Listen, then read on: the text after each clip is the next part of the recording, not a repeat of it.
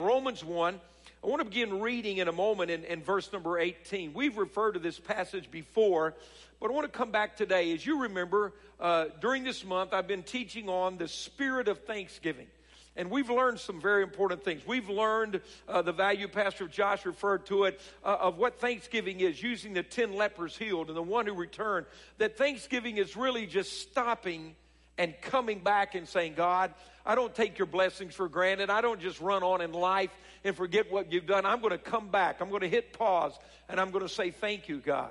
We've learned that, that giving thanks is so powerful that sometimes from, it's, it's like sowing with tears. Remember Psalm 126, how we just, we're saying, Lord, I don't have the answer yet and I don't see it yet, but I'm going to thank you. We, we, we've looked at how Jesus gave thanks in advance and how that's a powerful concept in our life. And, and we've looked at uh, uh, the incredible insight that, that uh, how God used an ungodly king named Cyrus and decreed he would do it 200 years before the man was born. God used him to set his people free from Babylonian bondage.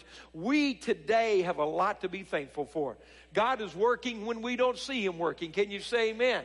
God has a plan to solve your problem. Listen to this. God has a plan to solve your problem before you knew about the problem.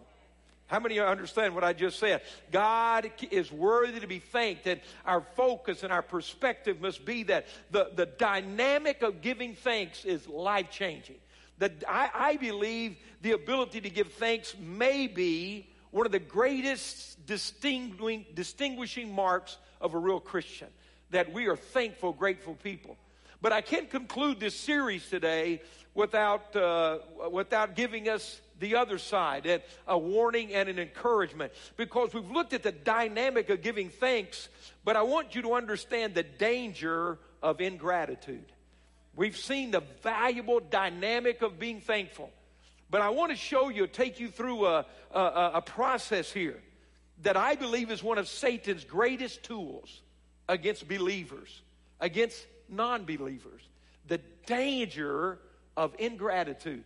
I think it's one of the most uh, debilitating things that can happen in your life as a born again believer to begin to become uh, ungrateful, to begin to develop ingratitude.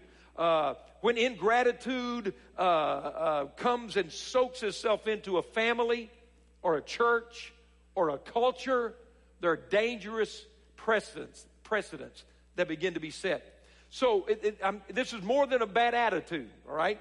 It's a, it's a spiritual principle that Satan uses in a desperate way. I'm going to read a long passage to begin with, and, and from Romans 8, and then we're going to come back and, and, and, and to begin to unpack this and understand some things that are very important today. All right, Romans chapter 1, verse 18. Please follow along with me. The wrath of God. This is something we normally don't want to talk about either. You don't ever hear about wrath or judgment in church anymore. Come on, think about the last time you heard those things dealt with. the wrath of God is being revealed from heaven. Now, why? And for what case? Against all the godlessness and wickedness of men who suppress the truth by their wickedness. Since what may be known about God is plain to them. This is incredible insight in this passage. Follow with me. because God has made it plain to them. For since the creation of the world, God's invisible qualities, his eternal power, and divine nature have been clearly seen, being understood from what has been made, so that men are without excuse. For although they knew God, they neither glorified him as God, look at this, nor gave thanks to him. What was the result of that? But their thinking became futile and their foolish hearts were darkened. Although they claimed to be wise, they became fools and exchanged the glory of the immortal God for images made to look like mortal man and birds and animals and reptiles. Therefore, what happened because of that? Therefore, God gave them over. Didn't say He made them, forced them, He released them in the sinful desires of their hearts. And, and notice what, what immediately was one of the many byproducts of this. To sexual impurity for the degrading of their bodies with one another. We live in a culture, to be quite frank, I had to, you know, this is church, ripe with sexual impurity, the culture we live in.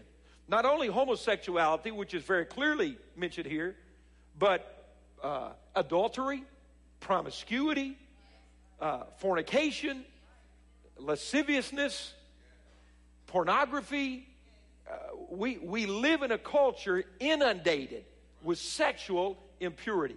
It, it invades and assaults the youngest and the most innocent and vulnerable. This is a result of what I'm reading to you here. This is how we arrived at this place. What happened? Sinful desires of their hearts to sexual impurity, for the degrading of their bodies with one another. Look at this. They exchanged the truth of God for a lie and worship and serve created things rather than the Creator, who's forever praised. Amen. Because of this, we read it again. God gave them over to shameful lust. Even their women exchanged natural relations for unnatural ones. Homosexuality is an unnatural relationship. Okay? In the same way, the men abandoned natural relations with women and were inflamed with lust for one another. Men committed indecent acts with other men and received in themselves the due penalty for their perversion. So we see this whole gamut of sexual perversion, whether it be heterosexual, whether it be homosexual. It's these things are the result of turning our backs on God in this culture. All right? Verse 28. Furthermore, since they did not think it worthwhile to retain the knowledge of God, for the third time we read, he gave them over to a depraved mind to do what ought not to be done. Now, folks, if if you have a third grade education, you can read this translation I'm reading from today. And you can see without one hesitation the position of Scripture and God on these issues. There's absolutely no question, no variation to what we see right here. What we need to understand is the root and the cause of this. And what we have to also understand is that homosexuality is not just a, a, a, sin over and of itself, a confusion over and of itself. It is wrapped and connected into other uh, rejections of God and other loose morals that, that are in other places in our society. Right, so they've given over to the verse 29. They have become filled with every kind of wickedness, evil, greed, and depravity. They're full of envy, murder, strife, deceit, and malice.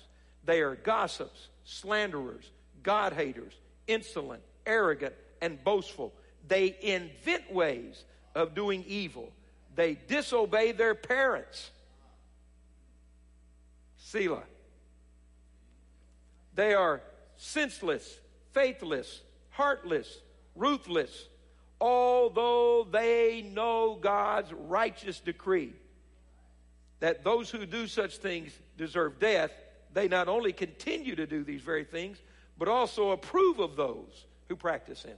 It's a very, very bold, clear, challenging, in your face passage. That's why we're all so quiet. because we're accustomed to anything but that in our culture today. We really would prefer the pastor to say, I'm okay, you're okay. We would really prefer to come to church and the pastor say, hey, you know, if it's okay for you, it's okay. Who am I to say? And, and, and you know, I am no one to say, but God has the right to say. That's where we always make our mistake. Who are you to judge me? I have no right to judge you. In fact, we'll read in the next few verses says we don't judge each other. God's the judge of one another.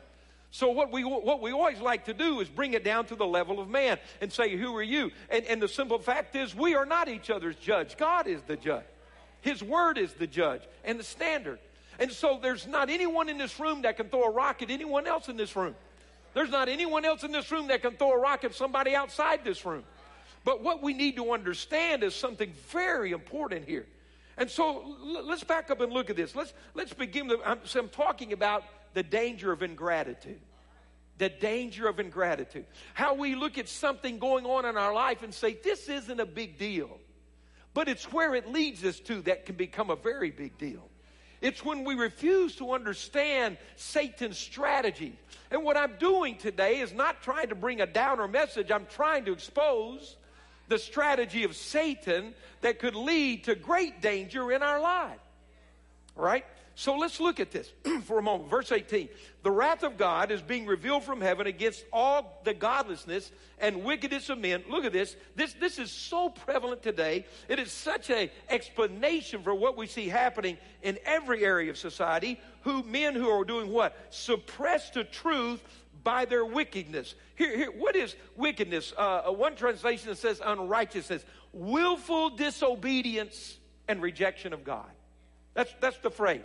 Willful disobedience and rejection of God. What does it do? Why does that cause men and women, when we willfully disobey God, when, when we knowingly reject Him and His Word, what, what, what happens then? Those people that make those decisions begin to do what? They want to suppress truth. When I make a decision, I will not obey you, God. I, I willfully go against your word. I willfully go against what I know. I turn my back on that, I don't acknowledge that, then what do I have to begin to do? I have to begin to suppress that truth. Why? Because if I acknowledge that it is true and God is who He says He is and His Word is what, his, what it is, then I have to do what? I have to acknowledge there is a God and I have to repent before Him. So I would rather suppress truth than acknowledge truth. And, and this is what happens. So, so keep watching it. Verse 20 says, th- this is what happens. Uh, verse 19. So when so since what may be known about God is plain to them. Pastor, what do you mean it's plain to them? Well, let's read. Because God has made it plain to them. How? For since the creation of the world, God's invisible qualities, his eternal power, and his divine nature, watch this, have been clearly seen, being understood from what has been made. So men are without excuse. What are we clearly seeing? The Bible says when we look at creation, it is impossible to not acknowledge there is a God. Isn't it interesting the raging battle over the creation of the universe? It, it is the foundation, it is the separation of belief and non belief in God. It is the very thing Scripture says. If you will be honest in your heart and look at creation, you have to say, only God could have done this. But, but the, the battle that rages in academia and in every other place is the very thing I said. If I admit God created the universe, then I have to admit there is a God. I have to admit the Bible is true, and I have to admit my life is out of line with that. So because I want to do what I do and do my thing and rebel, what do I do? Then I say, God did not create this universe. He, there is not a God. It was a big bang. It was this. Can I tell you right now, at the, the last meeting uh, uh of the, the, of the uh, creationists and scientists. I was reading a report just this last year in England at, the, the, the largest, most well documented and respected group of evolutionists said this. The, the keynote speaker, one of theirs said, We are going to have to deal with the issue that classical Darwinism, as has been taught, is being disproved in too many areas. To remain and, and, to keep our credibility, we're going to have to back up and take another look at some of the things we've always just taken for granted in this theory because it's no longer being scientifically documented. Now, when did you hear that? Did you hear that on CNN? I bet you didn't hear that there. Did you hear that on NBC, CNBC? Bet you didn't hear that there. Probably wasn't even on Fox. Didn't pull our school books back. Professors didn't stop. But I'm telling you, there is a growing unrest among those teaching, understanding, having believed that, which is the majority of the science community, scientific community, but there are holes and theories there. Why? What's the struggle? Because the Word of God says God's creation is a clear signal to us. There is a God. There's a creator. So when we, so what happens? So, so, so when we deny what is clear, verse 21, we come to this. I want you to see, we're without excuse, verse 20 says, and verse 21 says, for although they knew God, here's the issue. Watch this. What was the response? If I refuse to acknowledge what I know, I want you to get that. If I refuse to acknowledge what I really know, For although they knew God, verse 21, they made two decisions. They neither glorified him as God, they've stopped glorifying him as God. They stopped giving him honor as God. They stopped doing what we just did a moment ago and said, let's just come back around and say, thank you, God. When they saw the obvious hand of God, they didn't say, thank you, God. They, they didn't stop and acknowledge that, did not glorify God. That phrase is used four times in the Gospels when Jesus did miracles, and it said the crowds looked at him, uh, and Matthew and Luke and John, when they saw the miracles, and it said, and they glorified God. In other words, there are going to be moments in your life, there are going to be moments in every person's life when they see the evidence of God that is undeniably Him, and we either say, Wow, thank you, God, or willfully choose to deny God did that thing in our life. Said so they did not glorify him. They saw his hand. They recognized his existence. They may not have connected all the dots. They may not have understood that Jesus is Lord. That's why we're preaching and sending missionaries. But there was a moment in their life where undeniably they saw, you saw, I saw the hand of God, and they did not glorify him. They refused. What does it mean to glorify? To say, you did that. They refuse to say, I acknowledge your hand. They refuse to recognize the goodness of God. Anybody with me right now? How many of you realize that it was the grace of God and the goodness of God that revealed himself to you and brought you to a place for, yeah, yeah. Can I tell you something? I tell people all the time. Somebody says, Well, you know, I've gotten this far in life without God. I said, Listen, you're not that fast, you're not that smart, you're not that good. You just been grace is on your life. Mercy has brought you here. You understand? that's where we are. And there have been moments in everyone's journey where God intervened. And in all honesty, you should have said, that was God. But they refused to do that. It was a choice. It's not that it never happened. You see the difference? They refused to acknowledge who did that. All right? So, so they, uh, what happens, verse 21? Although they knew God, knew God. See, Eh, recognized He existed, had an awareness because of His hand in their life they, they did what? They said, I am not going to give you glory. And the next thing you notice, nor gave thanks to him. I'm not going to thank you. Although they knew God. I, I, that phrase intrigues me. Verse 21 for, 21 For although they knew God, this word to know means to learn to know, to come to know, to get a knowledge of, to perceive. In other words, there was a process. You know, there's a process going on in every life, in your life, in my life, in the life of the people you're praying for, where God just keeps revealing Himself, where God keeps intersecting their life. Did anybody ever intersect your life for God before you got saved?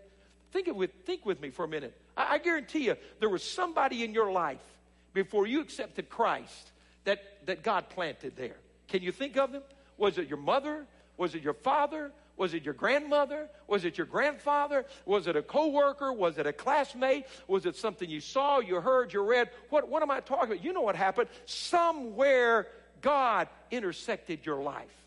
And the Bible says, although they knew through a process of encounters that there must be a God, they didn't acknowledge him for what he had done, and they never thanked him for what he had done. They stopped being thankful. They refused to give him his place. And what was the result? Stay with me. I'm, I'm, going to show you something here. And, and so, what happens?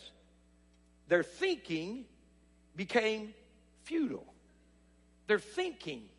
Interesting word. Thinking. This word here is thoughts and imaginations. Would you, would you put up Second Corinthians chapter uh, 10, verse 3 through 5? I want you to look at this with me for a moment. All right? For though we live in the world, how many are alive? There are some dead people here today. I'm going to give you one more chance. How many breathing souls in the room today? All right. Are we in heaven? No. We're in this world, okay? So we all know who we are and where we're. For though we live in the world, we don't wage war as a world. What does that mean? It's a spiritual battle. We understand a higher level. Okay, let's go to the next verse. The weapons we fight with, hallelujah, are not the weapons of the world. So you understand, in the battles of your life, if you just fight with what you have without God, you always lose. But as Christians, if we begin to understand what the real battle is, we have weapons that are not of the world. And look at these weapons. What are they? They have divine power to demolish strongholds. Ready? But let's look at verse 5. We're talking about thinking. We demolish arguments and every pretension, the King James says, and every high thing that sets itself up against the knowledge of God, and we take captive every thought to make it obedient to Christ. So he says, because they didn't glorify God and because they wouldn't thank him for his goodness, their thinking, their imaginations, and their thoughts became futile. You see that the Bible is very clear about these things. This, this, this, thinking. Here's the, the inflection of this word. It means, it, it was amazing to me. Look at this. The thinking of a person deliberating with himself. Someone's thoughts and imaginations are whirling. They're fighting within themselves. Listen, if they're not two sides, there's no fight. If I did not know there was a God, are you with me? If I had not seen his intervention, there's nothing for me to deliberate about in my thinking. If there is no God, I have no fight about God. If I've never seen his hand, I'm not troubled with my thoughts. If there's nothing to compare to him, then I'm free. But we have seen him clearly. We have no excuse. We know there is a God. And so there comes this place when Satan bombards you and you're wrestling with your thoughts and imagination. You're deliberating with yourself. You're questioning about what is true. You're hesitating. You're doubting. You're disputing. You're arguing. Why? Because there is a God and there is a devil. Because there is a truth and there is a lie. Anybody with me? And see, when I refuse to bring God in to that battle, I'm fighting in the dark. One of the popular terms for young people today. I know you don't think I know anything that's going on outside this room. You bet you'd be surprised what I know. I have the Holy Spirit in me. he knows everything. Let me tell you, here, here's, here's a really popular term today, and it seems so innocuous. The devil always loves his terms. So here's what young people are doing that grew up in church, that know God, that have interacted with Him and know He's real, but are being tempted they're in places and they're being tempted and they're walking through their college years and other things. And so here's the word they're using it's not sinning and giving in. Are you ready? It's exploring. I'm not sinning, I'm exploring. I'm not compromising, I'm exploring. After all, I've got to make decisions for myself. Okay, I understand that. But but you're exploring in the dark. See, when you refuse to bring God into your questioning and doubting and reasoning, you're exploring in the dark. It's like a person, you know, uh, you're, you're walking on the ice and you don't know what's under the ice. You're not being smart, you're being duped. You're not growing up, you're falling down. I understand you're going to have questions and doubts and, and argument what is truth and what is a lie. But I would have come back to you again. If there was not truth, you wouldn't be struggling with what might be a lie. If there was not a God, you couldn't struggle with what is not God. If He had never done anything for you, you couldn't be choosing to turn your back because if God is God, you have to thank Him or turn your back and say, I don't believe in you. I don't want you. I'm going to do my thing because because every time I come back and say, Thank you, God, I recognize you, God. I don't understand the moment and I don't like what I'm facing, and doubts are pulling on me, but there is a God, and I thank you for that. I understand the struggle to find faith in God. But to try to answer your struggle or explore without a light is foolishness.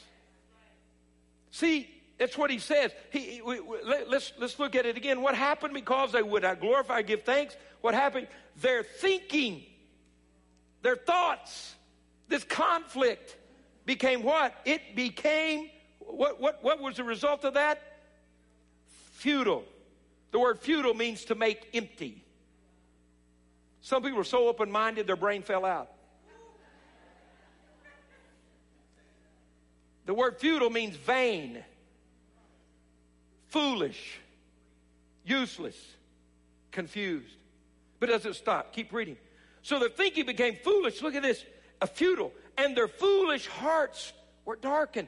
These are not people who started out like this. See, do, do, do you look at this? Let, let, let's look. They're, they're thinking. What's the next word? Look at this. Became. Became. It wasn't like that initially. Became means it was one thing and shifted to another. Became means that I, I, I it, the word became means that you take one thing and replace it with something else. So their thinking was not where it's headed here. It was exchanged. It became. You take something that was and you put something else in its place. It's a process. Their thinking became what? Futile. Their foolish hearts were darkened. Foolish means unintelligent, without understanding. I was surprised to see this word. This was a list word when he had master's commission. But in, in, in my uh, concordances, it said unintelligent, without understanding, stupid. That's the, I said, wow, that's tough. Ungodly, darkened, foolish hearts became dark, darkened. You turn the light out. You turn the light out. Isn't it interesting that people who claim to have the most insight have turned the lights off? Isn't it incredible that the people who, the next verse says, claim to be wise are living in the dark? Turn the light out. Why can't you see what I see? Because we're all in the dark. That's why we can't see. Became dark. See, so so let's keep reading. Although they claimed to be wise, they became fools. Wow, it's tough language. And exchanged, you ready? The glory of the living God for images, for idols. You know what he said? You know what happens when you get to this point? You exchanged the glory, the wonder of the God you knew and had inter- intersected, and, and, and you've chosen because either you're angry or mad or disappointed or hurt, and you took him and his recognition and you exchanged it for a man made idol. In other words, you said, I reject the creator, and in his place, I make something that I created. In other words, I become God in my life. I'm God. Why should I be thankful? Because I'm God. Why should I acknowledge you when I did it all? Why should I give you glory when I'm the one who did this? Why should I acknowledge you when I have to admit there's someone that's greater than me? So I'll make me the highest standard. And then verse 24, the words you never want to hear in your life or anyone else's life. And it's said three times. You never want to hear these words from you to God. You never want them spoken over your family.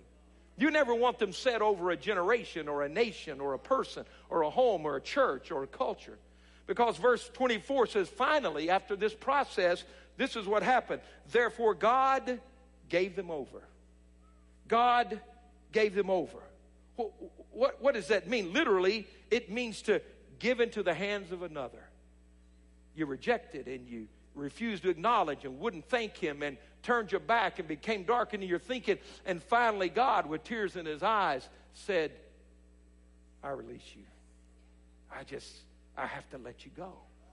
I put you in someone else's hands. I, I, I can't, I can't protect you anymore. I can't do what I want to do anymore. I can't bless you anymore.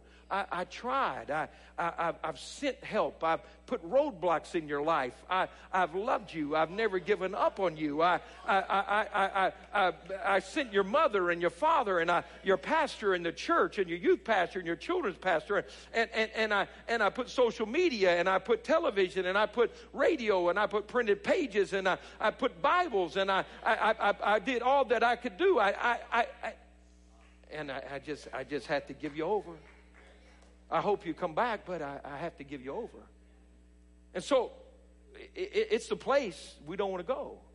But isn't it interesting if we back our way up through the process? It all began when they stopped being thankful to God. When they stopped glorifying God and being thankful. That's, that's, that's where it began. You say, so very quickly, what does this look like? Look at John 12 with me. I want to connect the dots. We, we studied this just a week ago. Turn to John chapter 12. We're going to wrap this up here. John chapter 12. I want you to see this. John, the 12th chapter. What does this look like, Pastor? What? Give me an example. D- does this happen? Could this, could this really happen? What, what, do, do people move from one place to the other in this? John chapter 12, verse 1. We studied this just a week ago. Six days before the Passover, Jesus arrived at Bethany where Lazarus lived. Now, this is the chapter after Lazarus raised from the dead. And what we're reading about here is in a phenomenal Thanksgiving celebration. It may not have been Thanksgiving Day, and I don't think they ate turkey, but they were thanking God. Lazarus had been raised from the dead. Another gospel says it was in the home of a man known as Simon the leper. So a man had been healed of leprosy and opened his home. Lazarus had been raised from the dead. Mary and Martha was there. A crowd was there. They said, come on, we need to come back, huh? We need to stop and come back around. We need to stop and say thank you. We need to have a party. We need to just have a celebration. So they had all come together to thank Jesus, all right? Uh, Verse 2 Here a dinner was given in Jesus' honor. Martha served while Lazarus was among those reclining at the table with him. Look, look, there's Lazarus. I said, Has God ever intersected your life? Hey, look, look, there he is. Everybody in that room, there he is. He was dead four days. There he is. They knew he was God. They were without excuse. Anybody with me? There he is. You say, Well, I've never seen somebody raised from the dead. Every person in this room was spiritually dead, going to hell in a mess, bound, hurt, wounded, broken. And, and, look at us today. Don't tell me we've never seen God. You can't live in America and not see the hand of God. You've got to run. You've got to stick your head in the sand. You've got to lie and deny and refuse to glorify and, and refuse to give thanks. So here is an undeniable, inescapable, inexcusable inexcusable picture of the goodness of God. Then Mary took about a pint of pure nard, an expensive perfume. She poured it on Jesus' feet and wiped his feet with her hair. And the house was filled with the fragrance of the perfume. That she said, I'm so thankful what can I do? How can I say it? Let, let just prompt it. we know by the Holy Spirit because Jesus recognized it. She said, Let me lavish my thanksgiving on you. I don't want to just do what I have to do. I want to go beyond what I have to do. I just want to say thank you, thank you, thank you, thank you. All this going on. But we go to verse 4. But one of his disciples, a disciple, a disciple, one of the twelve, sitting in the Thanksgiving celebration without excuse, undeniably convinced of who Jesus is and was. Judas Iscariot. How do you move from a disciple to a betrayer? How in the world do you walk with him and then send him to the cross? How do you do that? One of his disciples, Judas Iscariot, who was later to betray him, objected to what? Thanksgiving, objected to lavish praise, objected to glorifying God, was insulted by the recognition that God deserves to be praised. Why wasn't this perfume sold and the money given to the poor? It was worth a year's wages. Can I tell you something? I want to be very careful here. Let me stay in the spirit, Jesus. It's easy to make statements like that because it sounds so sanctimonious and holy. But you better know the motivation behind it. He didn't care about the poor. He didn't say this because mm, there are people. There are people running around this world today. They don't care about who got hurt in the cause. It was just their opportunity to get some PR. Okay. He didn't say this because he cared about the poor, but because he was a thief.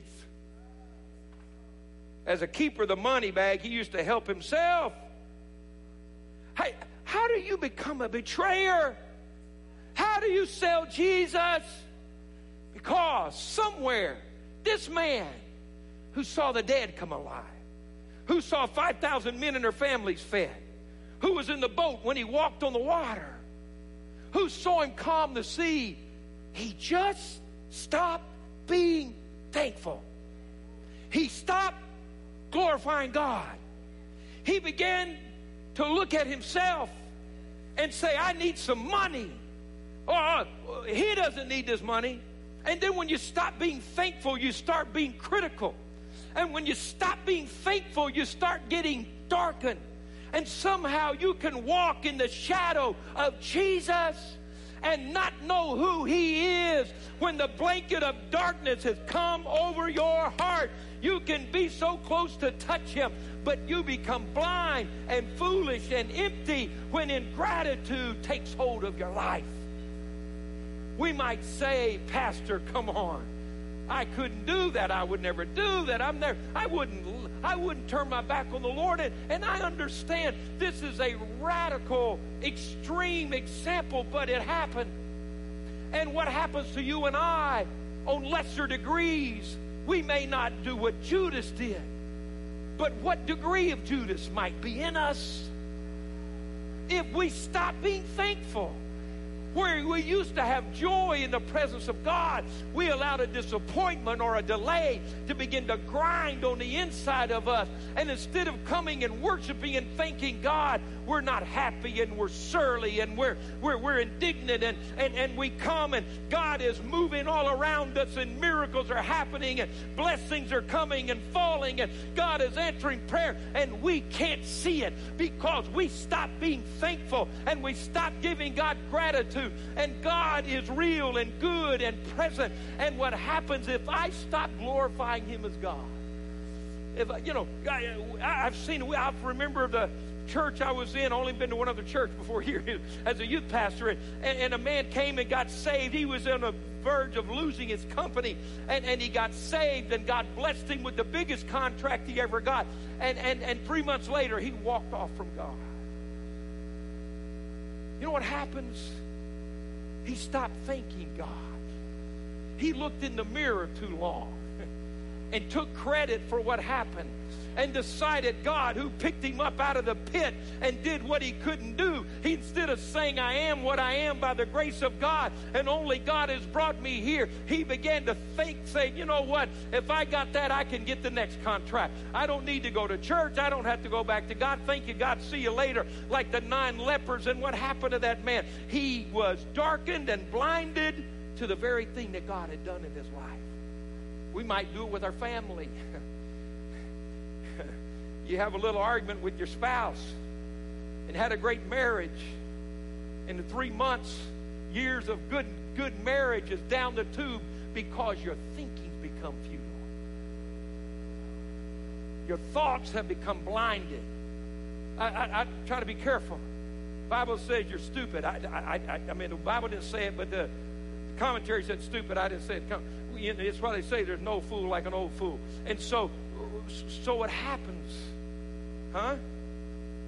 You forget all those years of marriage and faithfulness and kindness. And right in the middle of your thinking futile and, and your mind darkened and, and, and, and, and you're distancing yourself from God. God walks somebody in. I'm sorry, the devil walks somebody in. See, and all of a sudden you can't even see your spouse because of the counterfeit the devil put in your life. Huh? Huh? And, and, and, and you normally wouldn't even have seen that person. But you've let ingratitude permeate your thoughts and your mind. And you're in the dark.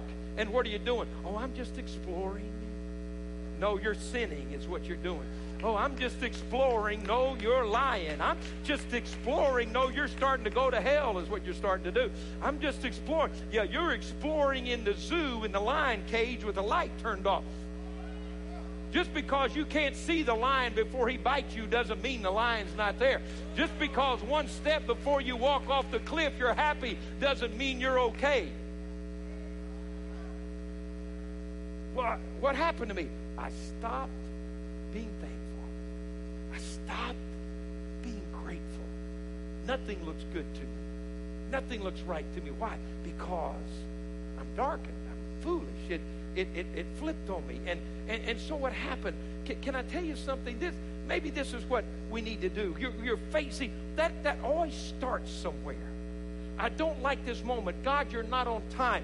This hurt me. That didn't work. This wasn't in place. And so I stopped being grateful. You, you understand? That's why it says in 1 Thessalonians 5.18, in all things, In all circumstances, give God thanks. When it hurts the most, give God thanks. I don't thank Him for the trouble. I thank Him that He's with me in the trouble.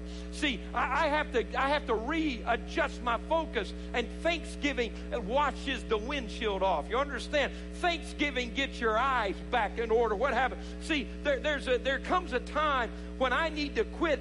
Uh, how could I say it? I need to quit talking to God about my problem, and I need to start talking to my problem about my God. See, I, I have to come to a place where I say, I know God's got this, and I'm going to declare it, and I'm going to say it. Problem, you ought to see my God. Trouble, you ought to know my God. Problem, you ought to read His Word. Problem, you ought to see what He's done. Heartache, you ought to find my healer. Let me tell you about my healer. Disappointment, let me tell you about my joy. Let me tell you about my God. I want you to know there comes a place. So, so you say, well, Pastor, I'm on shaky ground. I, have lost my joy. I lost my faith. I'm not where I ought to be. Well, look, if we'll reverse the process, we can reverse the result. So instead of being ungrateful and unthankful, start being thankful. Start glorifying God. And you know what happens? the darkness will go away, and the foolishness will go away, and the craziness will go away, and clarity will come back in your life. You and I make a decision about how we live and about what we do. The process in Romans 1 is frightening. It goes so far, things that are unimaginable, but the solution is to begin to be thankful to God. Whether I feel it or don't feel it, whether I see it or don't see it, I begin to recognize God's working in my life. Let's stand together. I want us to pray before we go today. I want our, our, our worship team to come back, please. Come, I want you guys to come join me. God, what do we do? What do I do? I need to begin to be thankful. I, when I start thanking God, the light turns on. See? The darkness has to go away. Things get clear again in my life. Perspective comes back in my life. Ingratitude. Ingratitude is one of the most dangerous principles Satan will ever put in your life. See, we have almost been trained, unfortunately, in the church that every all sin is committed sin, something I did wrong. But sometimes the worst thing we could ever do is that I didn't do what was right. How many heard what I said? We, we've been trained in the church a negative Christianity. Don't do this. Don't do that. Don't say that. Don't go there. There's some things we shouldn't say or do. There are a lot of things we need to do. And I found out in my life, if I was busy doing the things I should, I don't have much time left over for the things I shouldn't do. See, see, don't leave a void in your life with ingratitude. Don't leave a void. Don't walk off from what you know because you want to thank Him for who He is.